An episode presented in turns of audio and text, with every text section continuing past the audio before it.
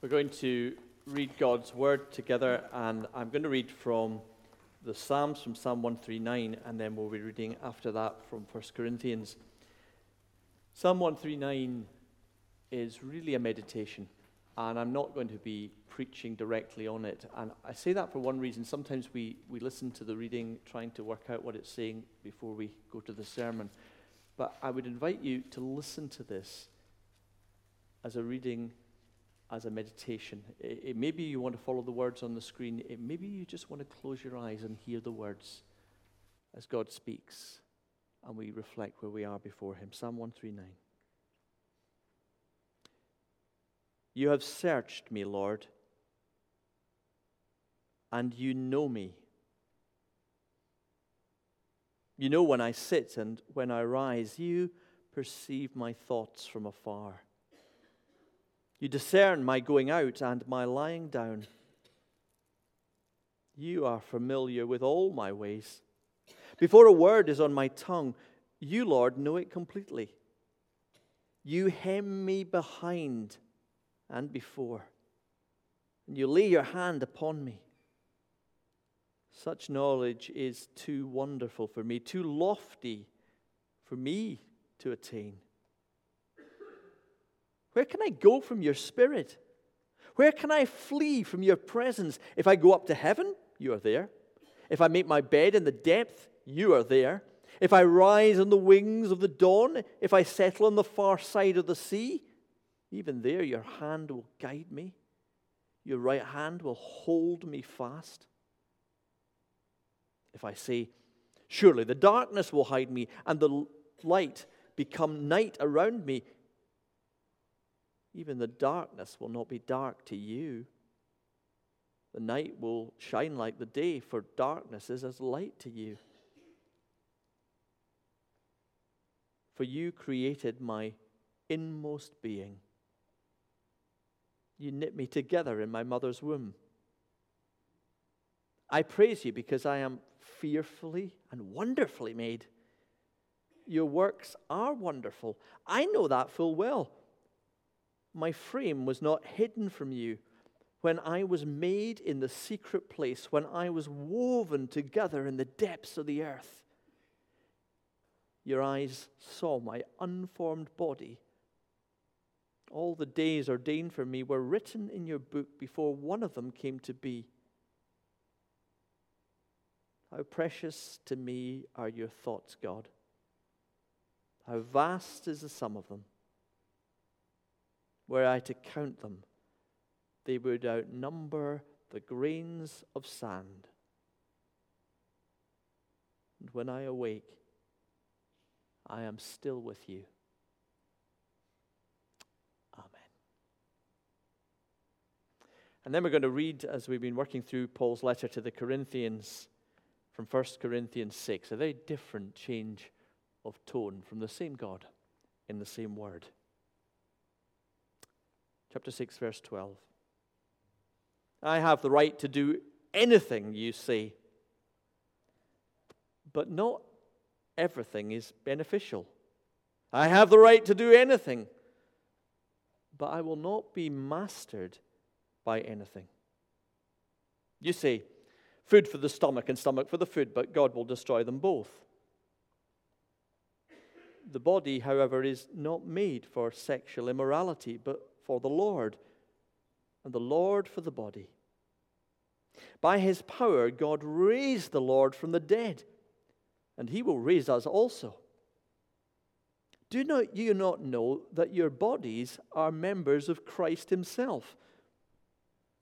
Shall I take the members of Christ and, and unite them with, with a prostitute? Never. Do you not know that he who unites himself with a prostitute is one with her in body? For it is said, the two will become one flesh. But whoever is united with the Lord is one with him in spirit. Flee from sexual immorality. All other sins a person commits are outside the body, but whoever sins sexually sins against their own body. Do you not know that your bodies are temples of the Holy Spirit who is in you, whom you have received from God? You are not your own. You were bought at a price. Therefore, honor God with your bodies. Amen. And thanks be to God for his word. Let's pray. Father, as we come to meditate on your word this morning, we ask for your presence to be with us. We ask for this to be both for our encouragement and our shaping, that our whole life might be blessed and belong to you. Through the Lord Jesus Christ, we ask it. Amen. I want to start with a, a song. It's all right, I'm not going to sing. The Hokey Cokey. Know the Hokey Cokey? I was going to get the choir to sing the Hokey Cokey this morning. That would have been good. How does a Hokey Cokey go? You put, yeah, that's fine. Yeah, that's great. Go for it. You put your left leg, arm in, you put your left arm out, you put your left cookie. Yeah.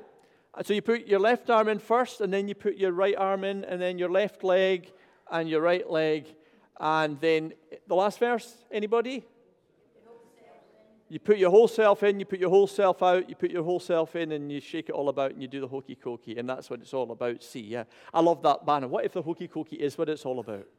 Well, hopefully, uh, as we think about God's word this morning, we will know that there's more to life than the hokey cokey. Um, although I wonder sometimes that that's how the world feels. Here's a question: which verse of the hokey cokey are we on?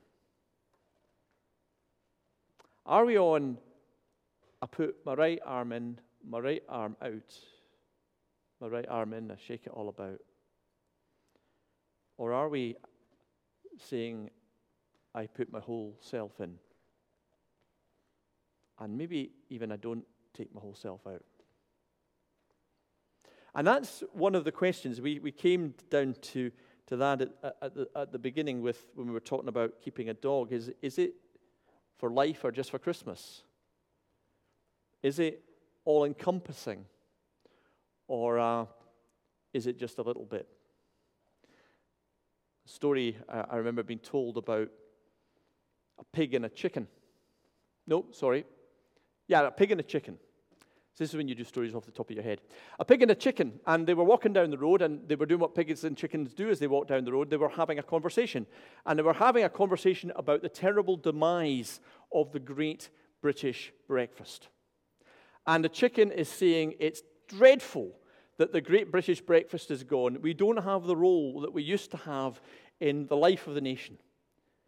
And the pig looks at the chicken and says to the chicken, it's all right for you. You only have to make a contribution. I have to make a sacrifice. Are we pigs or chickens? Are we whole self folk, or is it just a little bit of life? Corinthian church that we have been looking at over these days was a church that had been founded by Paul just a few years before, and, and therefore it's a church where people were having to think for the first time what Christianity was about. You know, one of the things that we often say in churches is we've never done it that way before.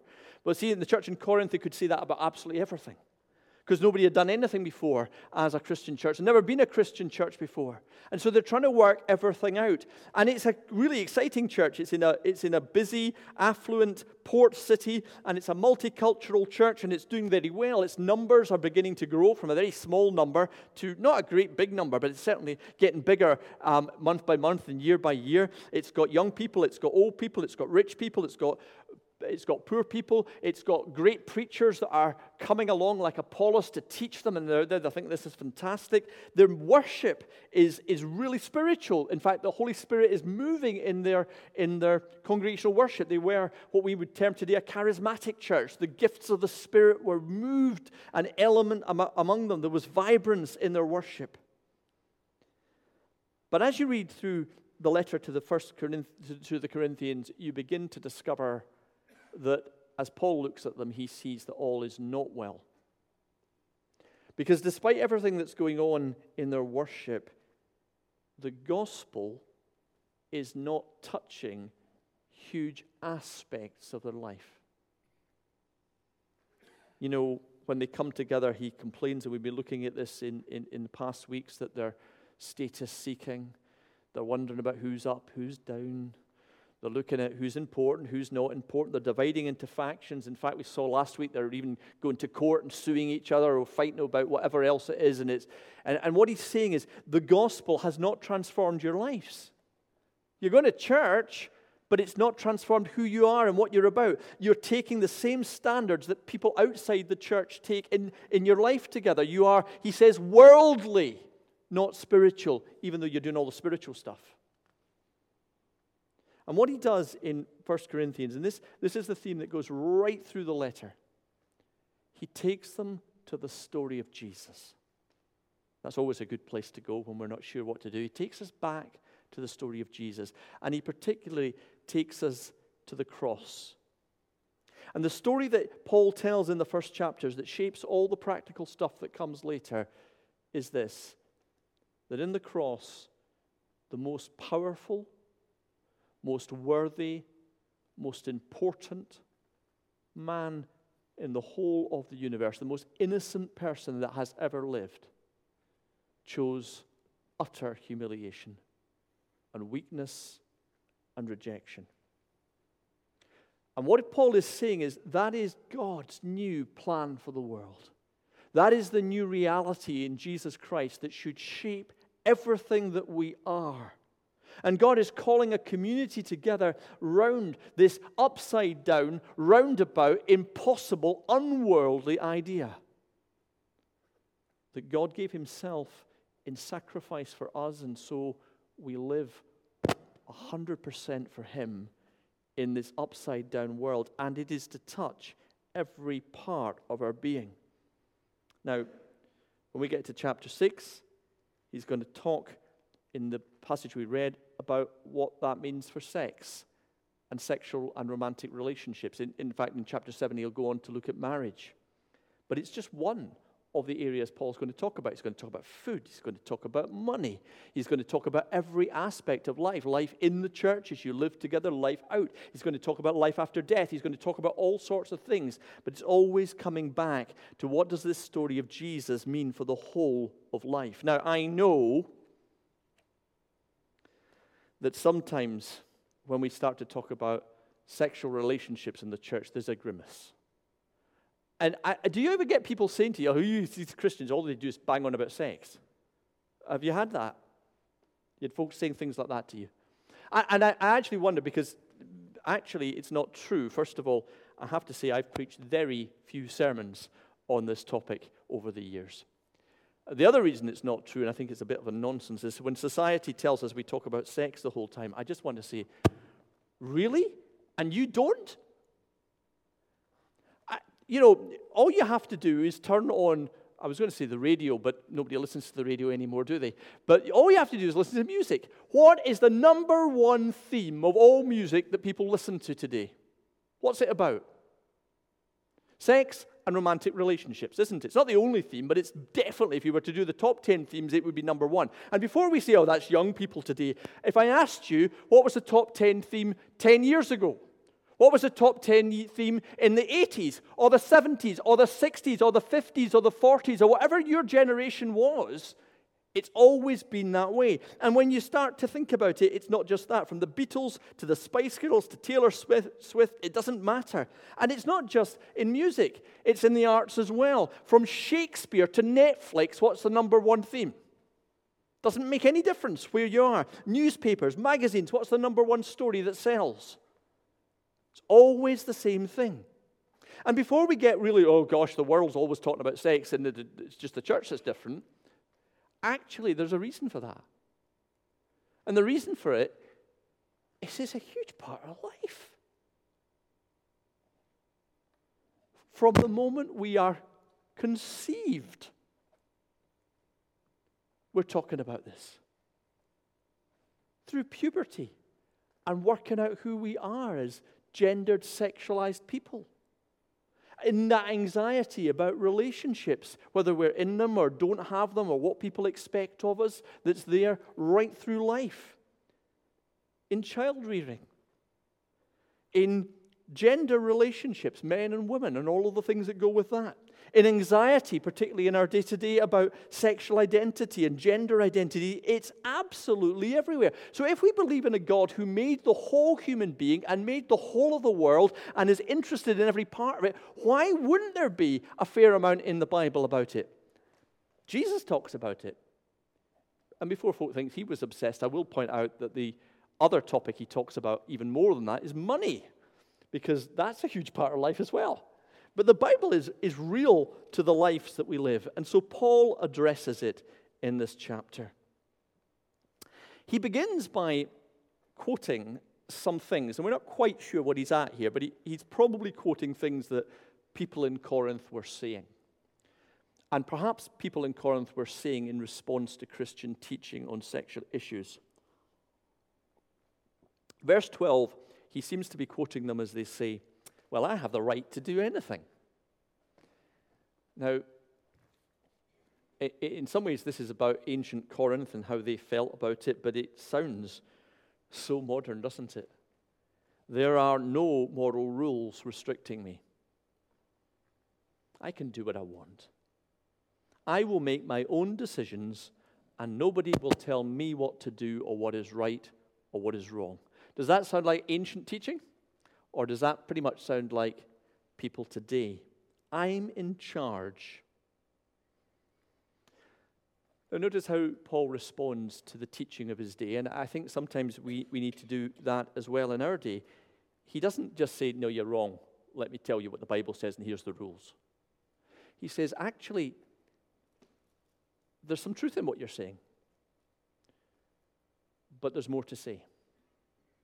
And I think sometimes in our day, we, we, we need to, to be able to say that about the world around us today. We, we, we, we can say, well, there are things that we can agree with. The liberation of, of women in relationships, absolutely fantastic. But there's other things where we can start to question before we talk about a Christian uh, response. For instance, Our, our, our society today says that there are there are no restrictions. People should be able to decide for themselves. But actually, in its own terms, before we come to, to say anything about that, there are contradictions in that, as we're seeing more and more. Because the problem with saying people can do what they want, this was true in ancient Rome and it's true today, is if you are a man and you are powerful and you're used to getting what you want, that type of ideology suits you just fine. But it has a cost. And it has victims. And it always has. And that is something that certainly our world today is, is discovering.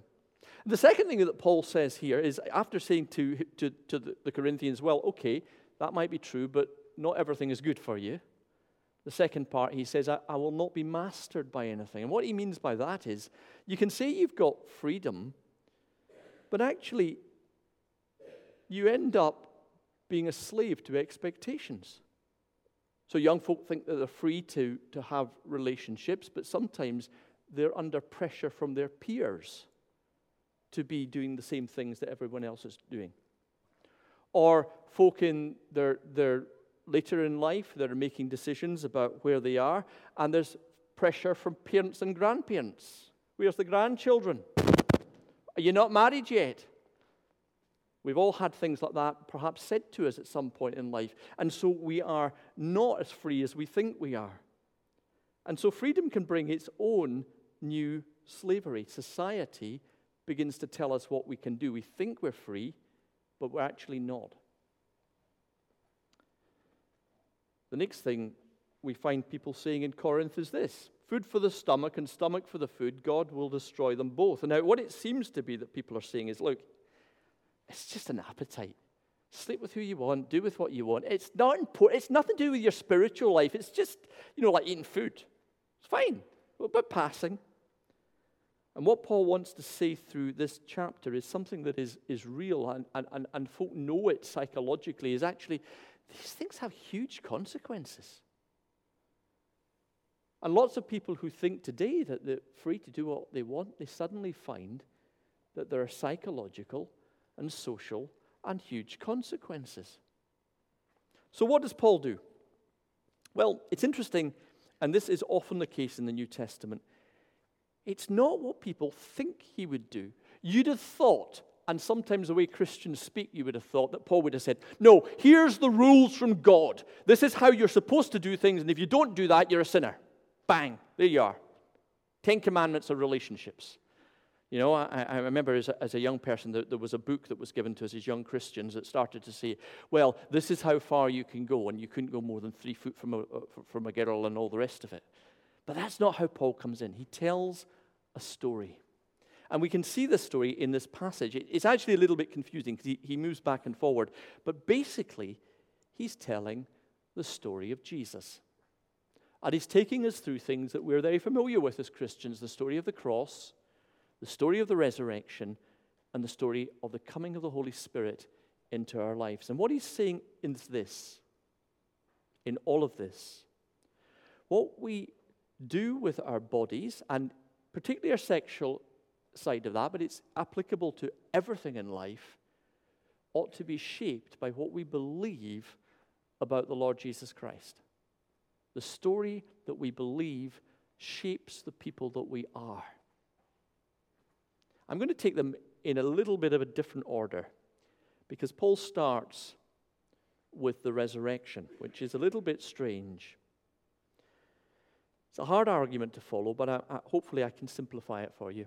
What Paul basically says is, when Jesus rose from the dead, he didn't rise as a spirit. He rose in a body. Now, if you think about that, think about the, the, the, these two stories, the, the gospel stories that we're familiar with. It doesn't answer all the questions about the resurrection, but it does tell us an awful lot about Jesus eating fish. Everywhere. And it tells us about Thomas touching. And what the New Testament seems to be saying to us very clearly, when it doesn't answer lots of other questions, is Jesus rose in a body.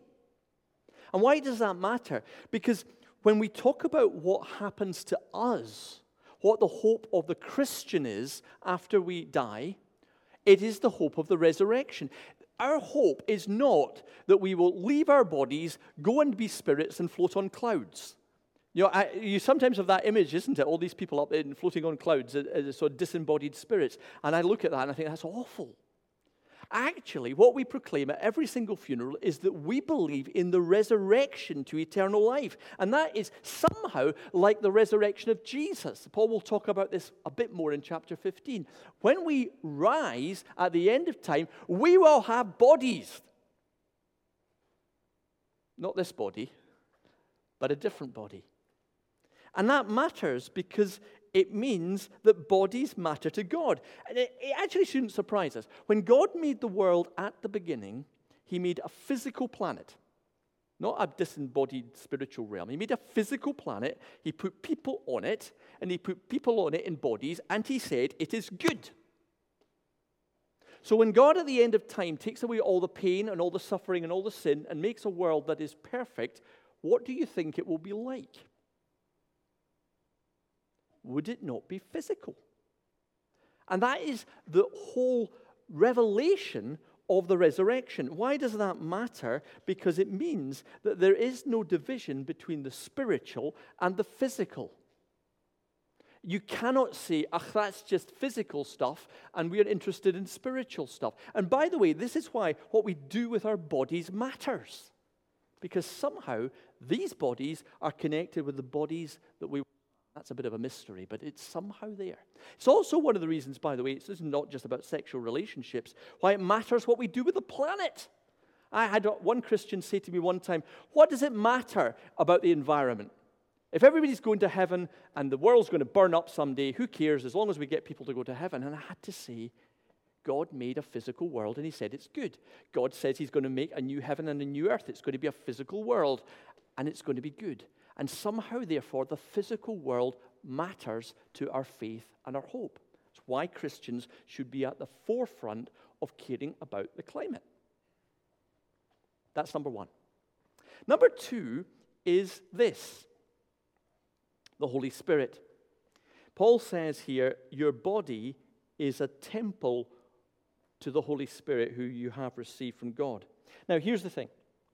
He will say this earlier about the whole of the church. The, the church, together, we are the temple of the Holy Spirit. And now he's saying individually our bodies are. Now, we have to think about this in terms of what the Holy Spirit comes to do. The Holy Spirit is sent upon the church on the day of Pentecost, primarily that Christians would be empowered to live for the Lord Jesus Christ. The Holy Spirit comes primarily to transform us that we might show the fruits of the Spirit: love, joy, peace, patience, kindness, gentleness, and self-control. That they might be the marks of our living together, but also the marks of us living this out in the world. Your body is the temple of the Holy Spirit. Well, in the ancient world, temples were really important because the divine lived in them. And one of the things you had to do was respect the temple if you were going to respect the presence of the divine within it. That's why we need to look after the church, and I don't mean the building. We need to look after the fellowship because God's presence is among us. And it's also one reason why we have to look after our bodies and what we do with them, because it's in our bodies that God, by his Holy Spirit, is transforming us that we might live like Jesus. So what we do matters. We are being transformed to be different. And the last place Paul takes this story is to the cross. You are bought at a price. You're not your own. Therefore, honor God with your body. Now, here's a number of things that we can take away from this as we begin to think about this whole area in terms of the cross. The first is this: Jesus died for you. And that means you belong to him. And that means the attitude that the Corinthian Christians started with, with I have rights and I have freedoms and I can do anything. No, no, no. Jesus died for you and you are to live for him. You're not your own. This isn't about just me doing what I want seems good to me. This is about the Lord Jesus Christ, who so loved me and he gave himself for me, that I live for him, that I give my life for him. And that I begin to think about all the decisions I make in terms of following him. That's why Paul has said earlier in this passage, the Lord for the body and the body for the Lord. We, we, we might equally say our bank balances for the Lord. We might equally say our lives for the Lord, our lips for the Lord, our bodies for the Lord. Everything that we do, we should begin to say, what does the Lord Jesus want me to do? How does he want me to live in this field? It's not a case of saying, well, I can I can live the life I want, and as long as I go to church and do the spiritual stuff on the side of it, and I, I don't do the bad things that I know I shouldn't do. Actually, following the Lord Jesus, and Paul will talk about this later when he talks about marriage, he will say, you know, you know it's okay to get married, that's fine, but maybe, maybe that's not what God is calling you to. And so your decisions about whether to get married or not are about what the Lord is wanting if you're going to follow him, because he has died for you. And the other thing about, again, about this is, as we think about the cross, it's also thinking about Jesus as a model. Now, that doesn't mean we should all be single any more than we, it means we should all be uh, first century Galileans and wear sandals. Um, but it does mean the model of somebody who didn't say, these are my rights, this is my enjoyment, but actually said, I am serving my Father and I am giving myself for others. And that's at the heart of this as well.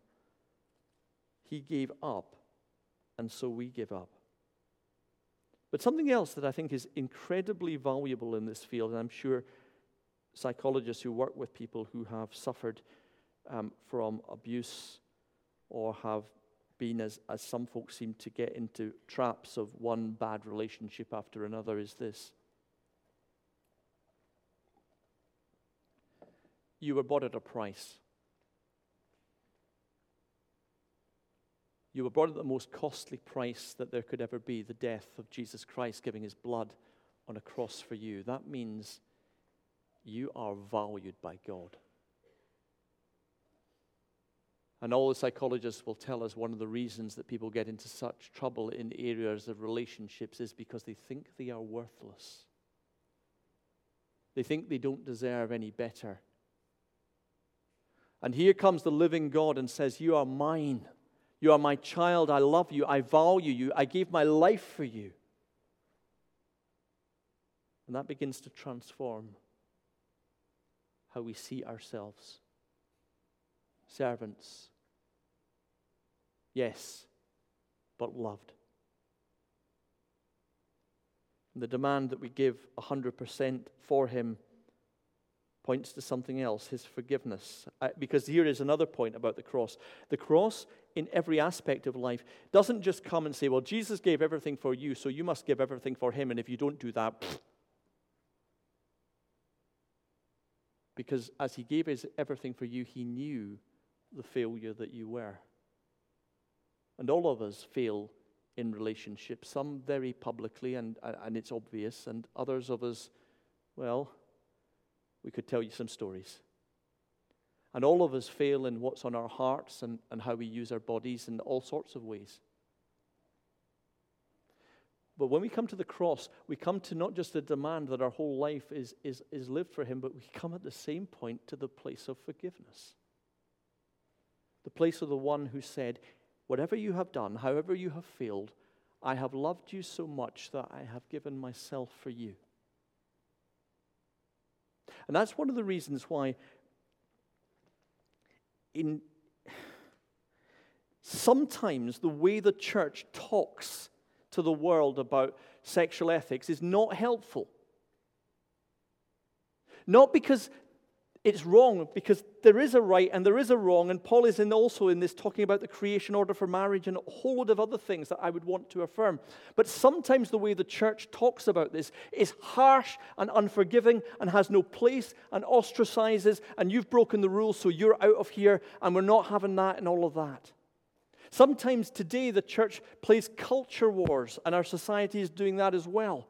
I watched the Prime Minister this last week making statements about gender, statements I agreed with, but at the same time as he was making them, I thought they're made to score points and get the base to clap. They're not made with love and compassion. They're not made with forgiveness. And that needs to be the heart of it. Sometimes Christians are going to have to say there is a right and a wrong, but it has to be said from the place of the cross where we come and we say we are broken too. And there is always forgiveness and there is huge compassion from God. And I love the fact that Paul ends at the cross by saying you were bought at a price. That is the call to different living. But it is the call at the same time that comes from the one who is giving himself for us. It is never cheap. It is never condemning. It always comes with that amazing grace. To stand back a little bit from all of this, because some of us will go out and wonder, well, that didn't all apply to me. I, I would want to say this. That story of the cross, of the resurrection hope that we have, of the Spirit sent to transform us to be holy people living in the world. That story should be the story that runs through every part of our life. All of it. Work, career, ambitions, relationships, hobbies, pleasure, enjoyment, praise, worship, business, presbytery meetings. Every single one shaped by the Lord Jesus Christ. And that's what it means to see the whole of the gospel for the whole of life. We put the whole self in to the whole story of what the Lord Jesus Christ has done for us. Amen.